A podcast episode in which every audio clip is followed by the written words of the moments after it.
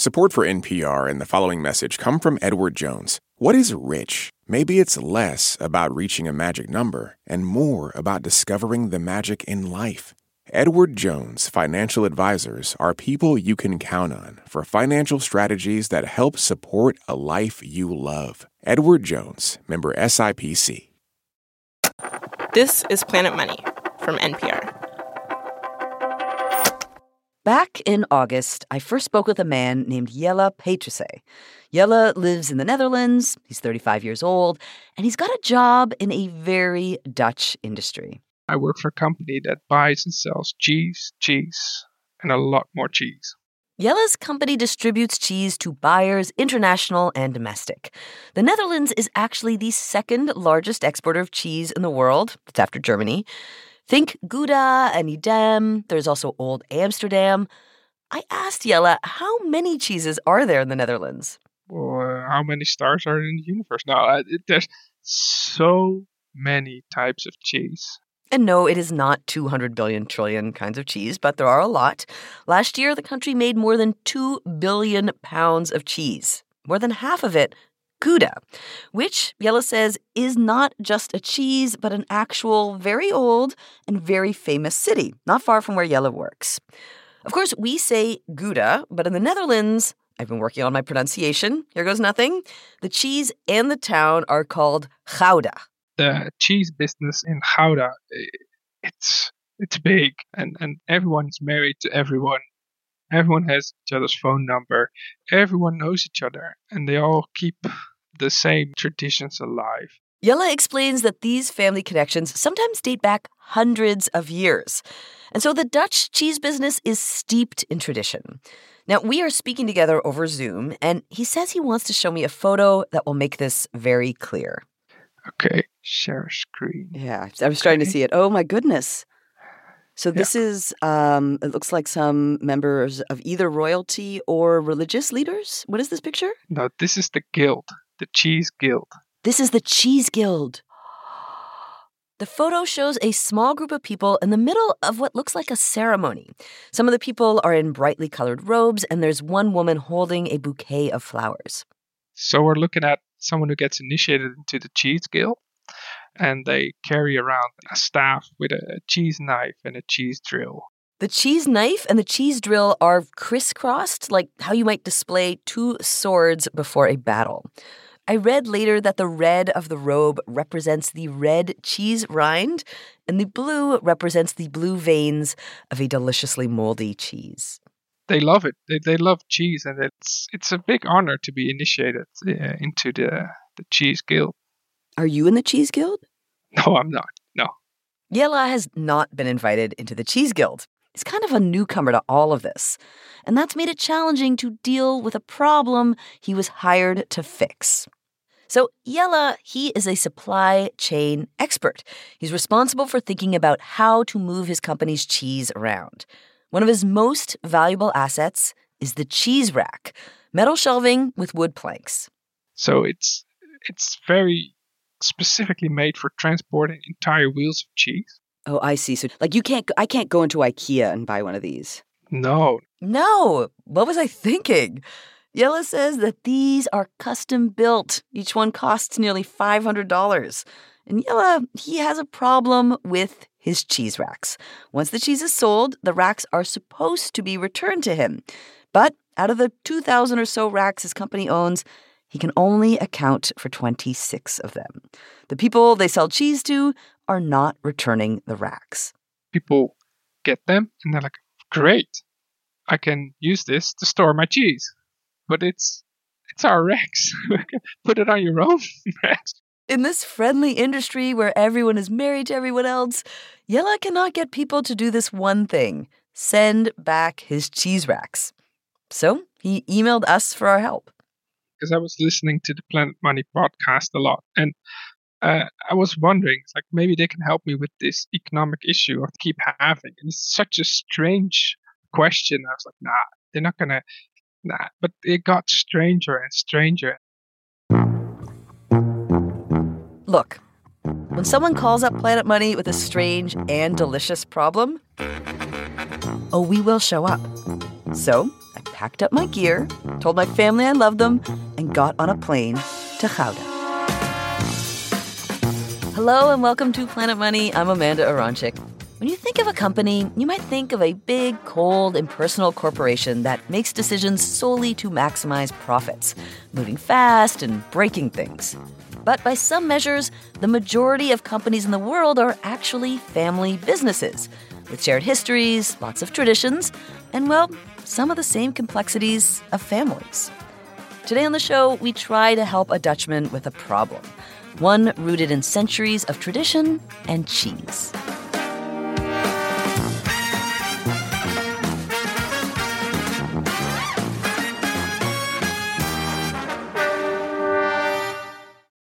This message comes from NPR sponsor Babson College. Discover Babson College's Master of Science and Management and Entrepreneurial Leadership program, an intensive nine month journey that equips recent college graduates with practical skills for today's dynamic business landscape. Tackle real world challenges and emerge with a problem solving mindset. Whether you choose to start your own business or innovate within a corporation, a master's from Babson will help launch your career forward. Apply today at babson.edu slash msleader. I'm Jesse Thorne. Why did Cole Escola write a bonkers, extremely fictionalized play about Mary Todd Lincoln? Well, you know, it was 2020 and we were all so isolated. I, I just started doing research. Uh, but the truth is, uh, no, I just thought of it. We'll talk about that and more on Bullseye from MaximumFun.org and NPR. A couple months after my first conversation with Jelle, I wake up in the Netherlands. I grab a cab and we drive past the famous Dutch canals, quaint little brick houses, old cobblestone streets, only to arrive at an industrial park. I'm here to meet Jelle at one of his company's warehouses. We walk in, and it's this enormous open space. There are a few workers unloading and loading boxes with a forklift. This is actually our smallest warehouse. How many warehouses does the company have? Six? Okay, and this is the mini one, and this one's huge. No. The, the one filled with cheese is like six halls of them filled with cheese to the ceiling. Six halls filled with cheese from floor to ceiling. That would be like cheese nirvana. But Jelle, as we mentioned before, he is a supply chain manager, so his domain is logistics and the transportation of cheese. So unfortunately, in this warehouse, there is no cheese, just the empty vessels for moving it around. Several types of crates. We've got the pallets, plastic pallets, wooden pallets, cheese boxes, cheese crates. This is actually Jelle's happy place. He's got an almost fatherly energy as he talks about his beloved supply chain containers. Before long, though, he takes me over to see the problem child, the reason he summoned us to the Netherlands in the first place. And these are the actual the boxes I've been talking about. So you can see the wooden planks right on them. We walk up to a short row of what Jelle calls cheese boxes. That's the word he uses for the racks, boxes. These stand six or seven feet tall. And Jelle explains that the wooden shelving is perfect for cheese, this product that needs to be able to breathe. He's not transporting shoes or hairbrushes. Cheese is alive, and these racks are custom made to nurture it. Now, in the supply chain world, there is a name for products like the cheese racks. They are returnable transport items. Think beer kegs or pallets. But for Jelle, something has broken down. His company is sending the racks off into the world, bearing cheese, and then people are not returning them. His company has tried all the obvious solutions, like, for example, requiring a deposit or just asking people to send them back. He said so far, nothing has worked. But later, Jelle says something surprising. I actually did just spot one of my missing cheese racks out in the wild. Do you want to see it? And I was like, Of course, this is why I'm in the Netherlands, to track down these wayward cheese racks. So we go outside into that industrial park. All around us are other cheese companies and warehouses. And as we walk around, there's like cheese trucks everywhere delivering cheese. Yeah. There's one. Big truck swooshes by. See, every, everything here is cheese.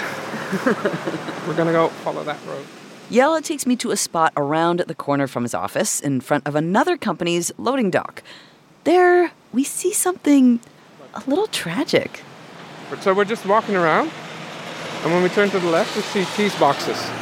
Oh no. And some of them are mistreated, some of them missing boards, some of them are ours. And it's not raining now, but it's gonna rain. Here lie some of Jelle's expensive custom cheese racks, sitting outside, tossed away like yesterday's garbage.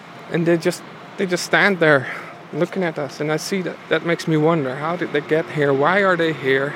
And does this company even do business with us or maybe they've done business once and they just kept the box like, "Oh, thank you for delivering in this handy box." And now they don't have a place to put it. And then just evolved into putting them outside. People leave them outside, clearly, but Jelle's also heard stories about the cheese racks being welded together and used as shelving, or companies absorbing them into their fleet, delivering their own cheese on Jelle's racks. What is keeping you from just going over there and grabbing it and like we'll run back and we'll just put it in your warehouse? Well, there's a pallet pooler CHEP. This is the first thing that comes to Jelle's mind when I suggest grabbing the rack the pallet pooler CHEP. Okay, so CHEP is a company that rents these pallets that you've probably seen. They're blue. And by pooling, he just means that the company deals with like a lot of pallets at once. And there are hundreds of millions of these pallets traveling around the world. They're a super common returnable transport item. CHEP loans them out to companies that transport goods. Usually they're returned, but there is a team that sometimes has to hunt down pallets that might have gotten away. They go out and they get their CHEP pallets back, and they have some terrifying stories. Jelle's saying CHEP's recovery team sometimes has to confront people to try and reclaim the pallets. And he's heard that that can get tense. It can even lead to legal battles. Jelle, well, he is just one guy. He doesn't have a team. If he goes to a warehouse to negotiate for one of his racks back, he's worried he could end up facing down some angry owner. Could be scary. Just then, as we're standing there by the loading dock looking at Jelle's cheese racks, this guy comes out of one of the offices and he walks right towards us. I think we're, we're, we're in the guys now. Have we been spotted? Yeah, so let's walk onto the warehouse where we do the actual ripening. Okay. The man and Jelle just have this short conversation in Dutch. Seems more or less fine. See, he was like, ah, you, you taking pictures or something? No, no, no, we're just talking, bye. Is that what he was worried about? yeah, yeah. It was was that a friendly interaction? I couldn't tell. He was just curious. Did they think we were cheese spies? no, I like your conspiracy uh, vibe. So then we just walk back to his office. Jelle didn't ask for the cheese rack back. He certainly didn't take the cheese rack back.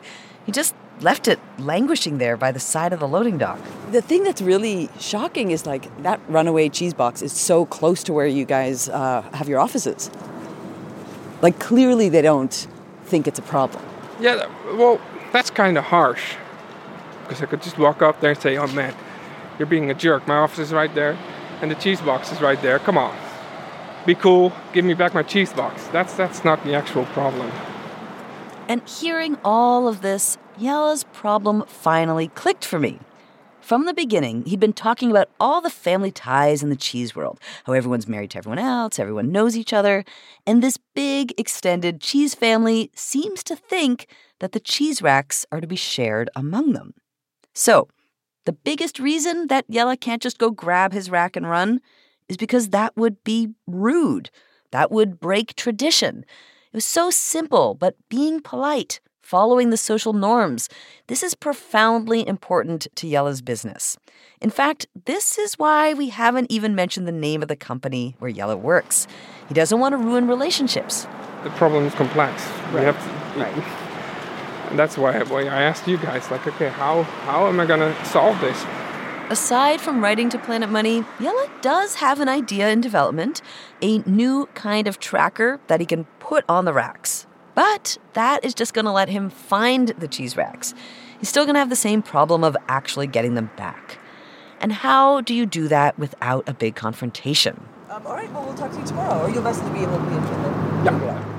Okay. What Jelle did not know was that I had spent weeks researching on his behalf before I even left for the Netherlands.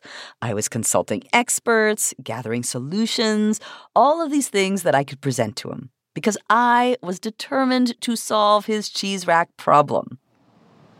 I started all of this research close to home in Manhattan. Are you guys NYC Kegs? Yes. Hey! How are you, Amanda? This is Aniket Shah, owner of NYC Kegs. If you need a bunch of beer kegs for your party, Aniket's your guy. If you're interested in returnable transport items like kegs, Aniket is also your guy. On this day in November, he was doing a delivery to a party at a grad school. Remind me, how many kegs are you delivering? So we're delivering seven kegs Okay, of beer. of beer, and The magic of beer kegs is that they get returned and reused. That is the thing with most returnable transport items. They reduce waste. Returnable transport items make environmental sense. And they should make economic sense too. In the case of Aniket's kegs, the system works. People do give them back. His problem child is this big plastic tub made by the company Yeti.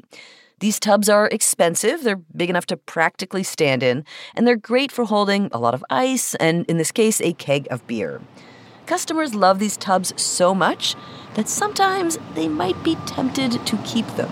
they'll say, "Oh, this looks nice. It's a Yeti tub. I can use it in my outdoor patio, Yeah. and that's something that I'm just gonna take home." Because I gotta say, like, if I, you know, was gonna throw a party, like, those would be pretty fun. Yeah, I mean, you can use these tubs for like soft shell crabs, or you know, you can go fishing. Oh, you can yeah. put fish or like ice, cans of beer. You can also like put a lid on it.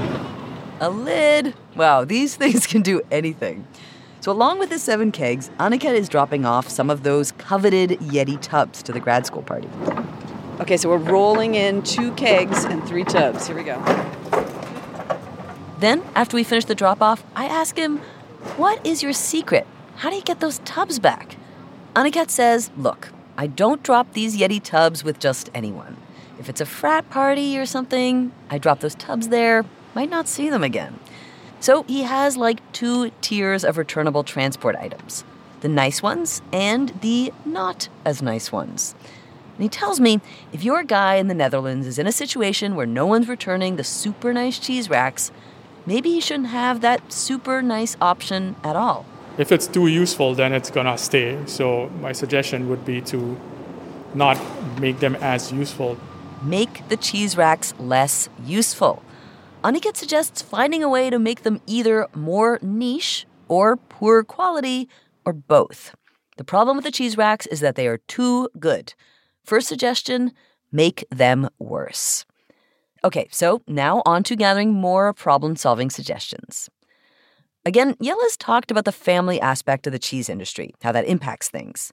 There's actually a whole realm of business management that looks at exactly this at family businesses. Now, while the company Jelle works for is no longer technically a family business, it was bought by a large co op a few years ago, he says that it is still run very much like one. So I reached out to Lorraine Uhlaner. She's a professor of management at EDHEC Business School in France. I think when we look at family businesses, we're we're looking at how the family uh, characteristics and behaviors and attitudes and interactions, how those interplay with the ongoing business. So tell me, what are the main differences between a family business and like a business business? When we say family business, we're actually really looking at the ownership structure. So basically, are the people who own the business together related to each other? Surprisingly often, the answer is yes. Most people agree, regardless of how you define it, the majority of companies are family owned. Under the umbrella of family businesses, there is a ton of variation. Could be a small dairy farm run by like just a couple of brothers, or could be Walmart or Ford. Technically, those two are publicly traded family businesses. And I was fascinated to hear that family businesses make up the majority of all businesses. I kind of thought of them as this relic of the past. But no, in most companies, in order to do business, people are dealing with their sisters or their in laws, and with all the complications that come from close relationships. Maybe your resentment about who got more love from mom and dad, maybe that gets played out in the boardroom. Lorraine says there is one thing that she sees clearly again and again in family businesses. If you want to change anything, if you want to innovate, you have to be very cautious. She understands why Jelle feels like he can't just march up to someone and say, Come on, be cool, give me back my cheese box. In the tight knit cheese world, saying that could do more harm than good. So, with this in mind, Lorraine has two suggestions for the cheese rack problem. We do see that these long term relationships are really critical to the family firm, and they're often partners in the innovation. Mm-hmm. If they take a participative approach and present this as a problem to their customers and say, Can we solve this together? Oh, interesting. So we're together in this decision, this difficult decision that needs to happen. How do you want us to do this together? You know, you want to try and get buy-in from both sides. And then it has to be workable. There is a name for this. It's called participative decision making. This kind of decision making is happening inside companies at any given time all over the economy. There are a million Jelles trying to solve a million cheese rack dilemmas, all talking it out. Sometimes this is the best way to get things done.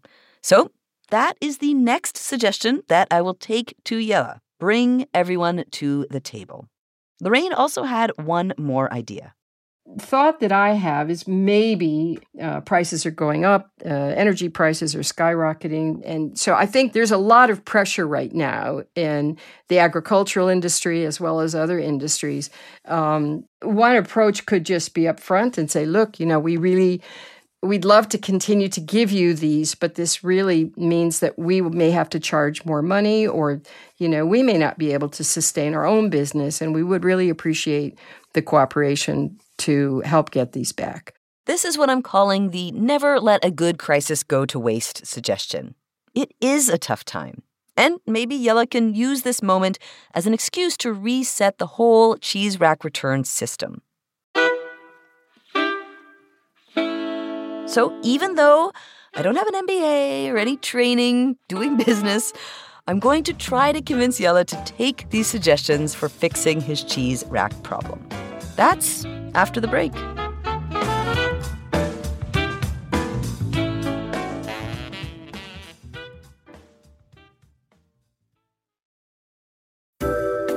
Okay, Planet Money listeners, we asked for your favorite or least favorite parts of the US tax code and a shocking number of you. My favorite part of the tax code had thoughts. My least favorite part of the tax code. My two favorite parts of the tax code. Section 529, 415, 7502, 1.162 22. A bunch of tax loopholes we could not fit into our regular episode of the show. That's in our next bonus episode for Planet Money Plus listeners. If that's not you, it could be. Check out the link in our episode notes.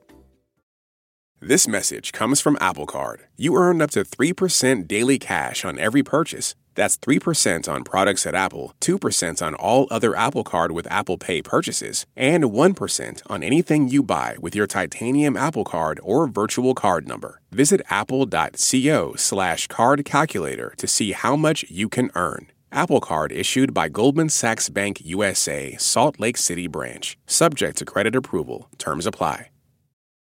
Moms know the ups and downs of life. It's what makes them great subjects for books. This is one of the things that fiction can do, right? It can give us a window into the battles that each person is waging or facing, but it doesn't mean that we condone her actions. This week on NPR's Book of the Day podcast, we are discussing books centering mothers. So call your mom, then tune into the Book of the Day podcast from NPR.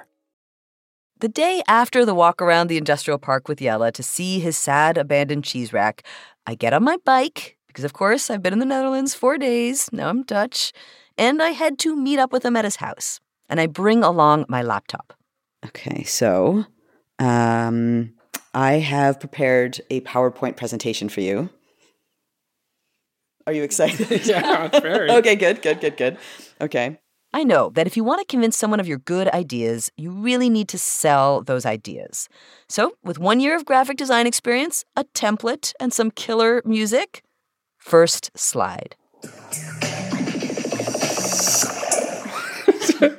I mean, I like it. All my PowerPoint presentations are going to start with this now. Okay, we're going to send you the sound. This yeah. is how you like influence people. This mm. is, this is I start with suggestion one from Aniket the keg guy make the cheese racks worse. Jelle considers it. Hmm. But then it would be like it would be treated like a single use transport item. So that would be a good idea for me, not for the planet. I mean, you're not a paying client. so, you know, you're not getting like my best work. Okay, rejected. Fine. Next slide. A suggestion from Professor Lorraine Uhlaner. She's an expert in family businesses. Okay. Okay, so she says family businesses tend I explained to him suggestion number two bring everyone to the table. Use participative decision making to solve the problem together. Also, a good suggestion. I think it could maybe solve more problems. But again, Jelle was unsure. Or maybe make it more difficult. Like, oh yeah, I want this on it. No, I don't want that. So. Uh... Jelle worries like what if everyone gets together and they want things that his company can't accommodate? Then they'll be forced to reject advice that they have explicitly asked for. That sounds awkward. So now we're at my last suggestion, and I'm really hoping he'll take it. Otherwise, I'm flying back to the US with, yeah, sure, a suitcase full of Gouda and stroopwafels, but also a failed endeavor. Last suggestion, also from Lorraine don't let a good crisis go to waste. Next slide. One of her suggestions for you was to go to your customers and say, this is an unusual moment, but as you know, inflation is high, there's a war, you know, we it's very expensive time right now. So could you use this crisis to reset some of your business practices? That's actually an excellent suggestion. Woo woo! Should I play the music again? Hey, he likes it. I, I think that's an excellent suggestion, especially because the industry is so friendly, you know, to, towards each other, and they just want to produce like beautiful cheese, and then sometimes lose sight of the importance of uh, uh, returnable transport items. I mean, who among us has not? Anyway, I left the Netherlands, returned home, gave Jelle a few weeks to work on our suggestions. Then, a couple of days ago, I checked in with them again. So, did you use the don't let a good crisis go to waste idea? I did.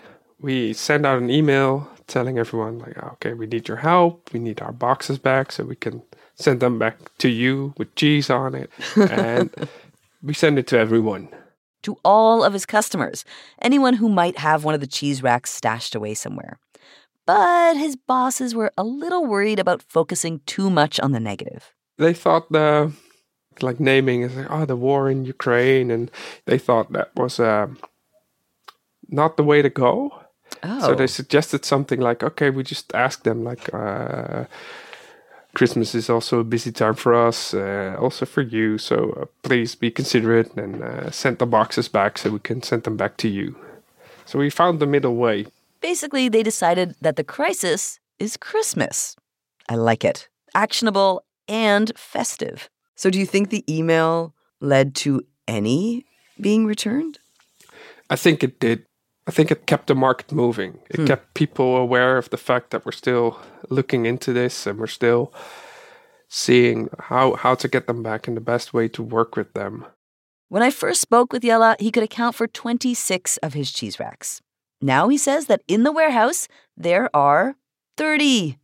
Okay, it's not the complete set of 2,000, but it's a start.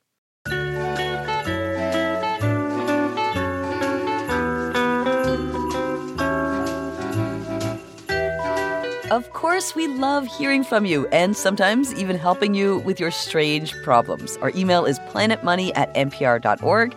You can also find us on social media. We are at Planet Money.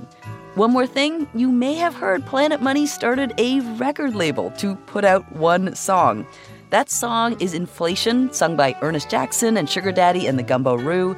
Stream it, download it wherever you listen to music. Our show today was produced by Emma Peasley. It was mastered by Natasha Branch, fact checked by Sierra Juarez, and edited by Sally Helm. Jess Jiang is our acting executive producer. Special thanks to Katz Laszlo and to Mary Claire Pete. I'm Amanda Aronczyk. This is NPR. Thanks for listening.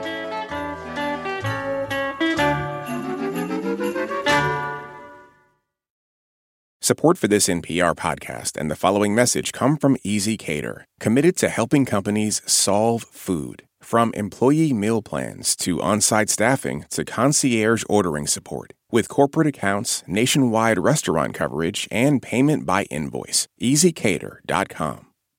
This message comes from NPR sponsor Mint Mobile. From the gas pump to the grocery store, inflation is everywhere. So Mint Mobile is offering premium wireless starting at just $15 a month. To get your new phone plan for just $15, go to mintmobile.com slash switch. These days, news comes at you fast. But the truth? Getting there takes time. There's something that hasn't been disclosed yet. Embedded is a podcast that takes the time to look beyond the headlines. How how did this happen? How did we get here? With original documentary storytelling. Listen to NPR's Embedded wherever you get your podcasts.